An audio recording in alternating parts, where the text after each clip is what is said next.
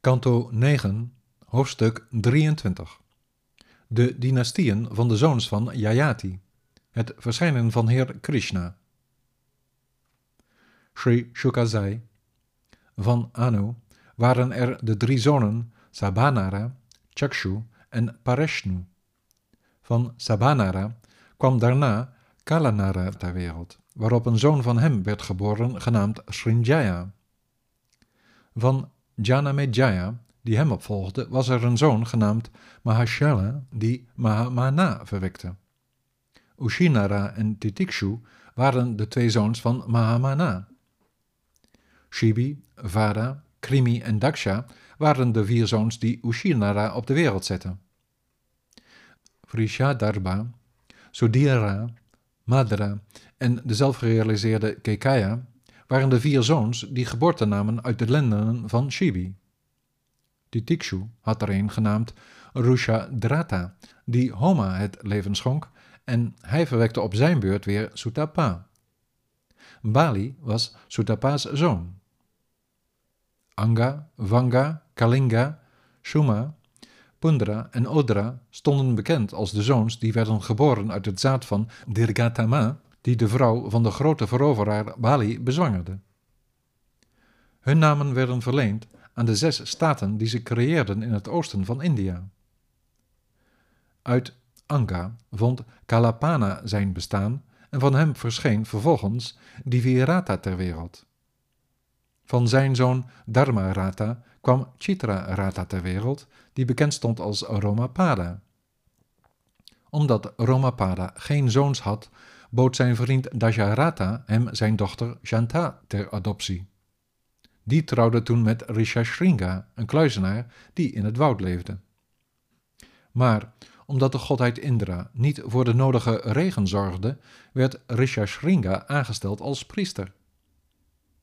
Dit gebeurde met behulp van courtisanes die dansend en zingend hem verbijsterden met muziek, omhelzingen en eerbetoon.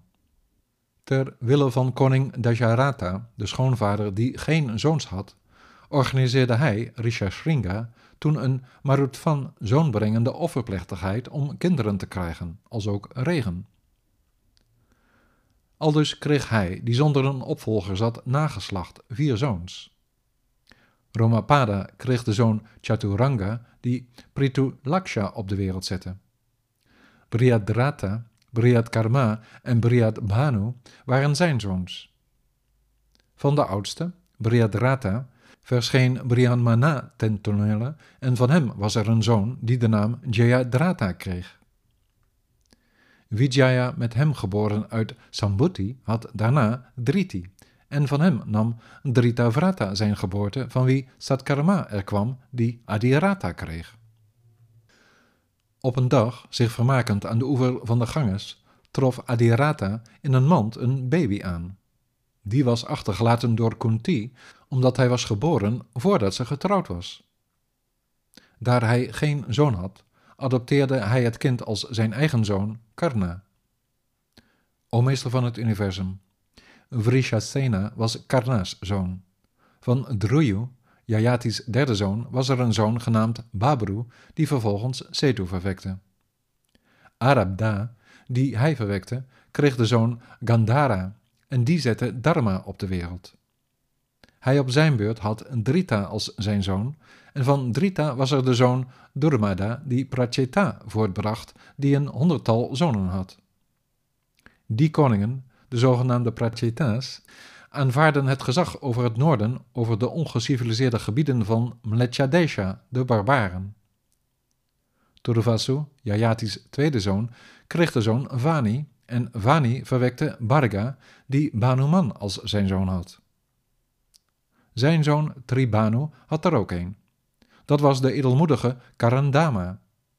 Zijn zoon heette Maruta. Hij had geen zoons en adopteerde een Paurava, Dushmanta, als zijn zoon. Dushmanta keerde terug naar zijn clan, de Purus, omdat hij de troon ambieerde. Van Jayati's eerste zoon Yadu was er een dynastie, o beste van de mensen, en die zal ik u nu beschrijven. O heerser over mensen, om te vernemen over de Yadu-dynastie, is iets zeer vrooms dat al de terugslagen van de zonde in de menselijke samenleving overwint. En ieder die er enkel maar naar luistert, raakt bevrijd van de nasleep van alle zonde. In deze dynastie daalde de opperheer Krishna neer, de superziel die eruit zag als een normaal mens. Yadu bracht vier zoons voort die de namen Sahasrajit, Roshta, Nala en Ripu droegen. Shatajit, de zoon van Sahasrajit, de oudste, had de zoons Mahahaya, Renuhaya en Haihaya. Dharma was de zoon van Haihaya en zijn zoon Netra was de vader van Kunti. Sohanji was de zoon van Kunti en hij verwekte Mahishman, die de zoon Bhadrasenaka had. Durmada en Danaka waren de zoons van Bhadrasena en Danaka zette de zoons Kritavirya, Kritakni, Kritavarma en Kritauja op de wereld. Van Kritavirya was er Arjuna, Kartavirya-Arjuna, die keizer werd over de zeven continenten. Hij kreeg van heer Dattatreya, die een Amsha-incarnatie is van de allerhoogste persoonlijkheid, al de grote kwaliteiten, de acht siddhis van de yoga. Niemand op aarde kon zich meten met Kartavirya's kwaliteiten van opoffering, liefdadigheid, verzaking, mystiek vermogen, scholing, kracht en genade.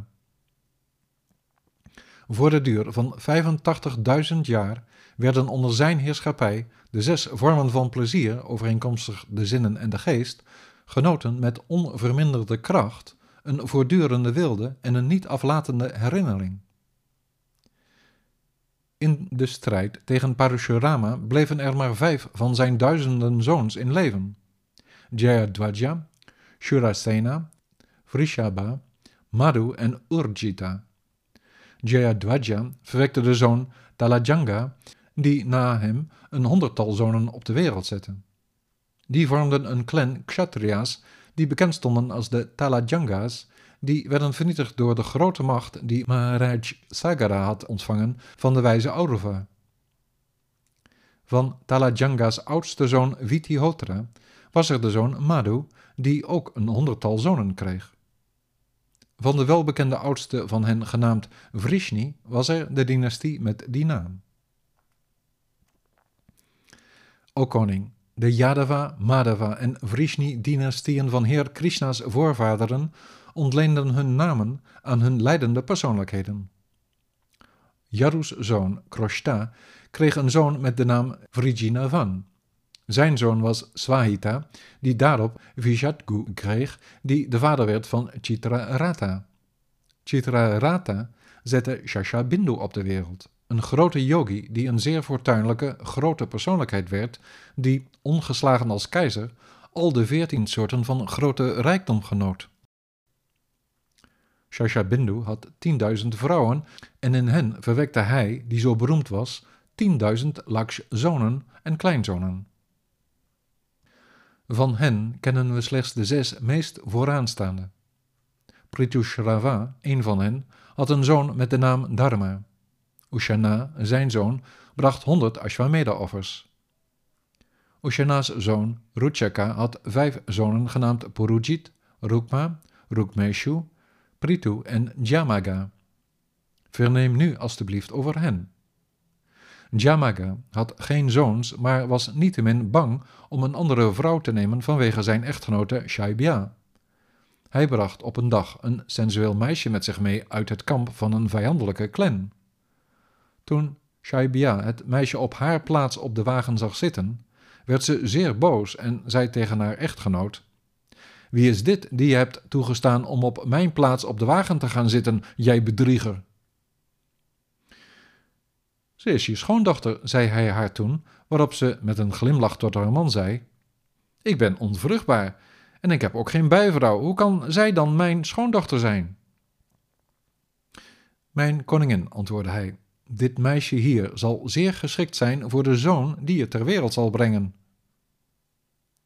Met de door Jamaga gunstig gestemde halfgoden en voorouders die daarmee instemden, raakte Shaibya zwanger, zodat ze na de nodige tijd een zoon ter wereld bracht. Die zoon was de zegenrijke, welbekende Vidarbha, die later met het deugdzame meisje trouwde dat werd aanvaard als de schoondochter.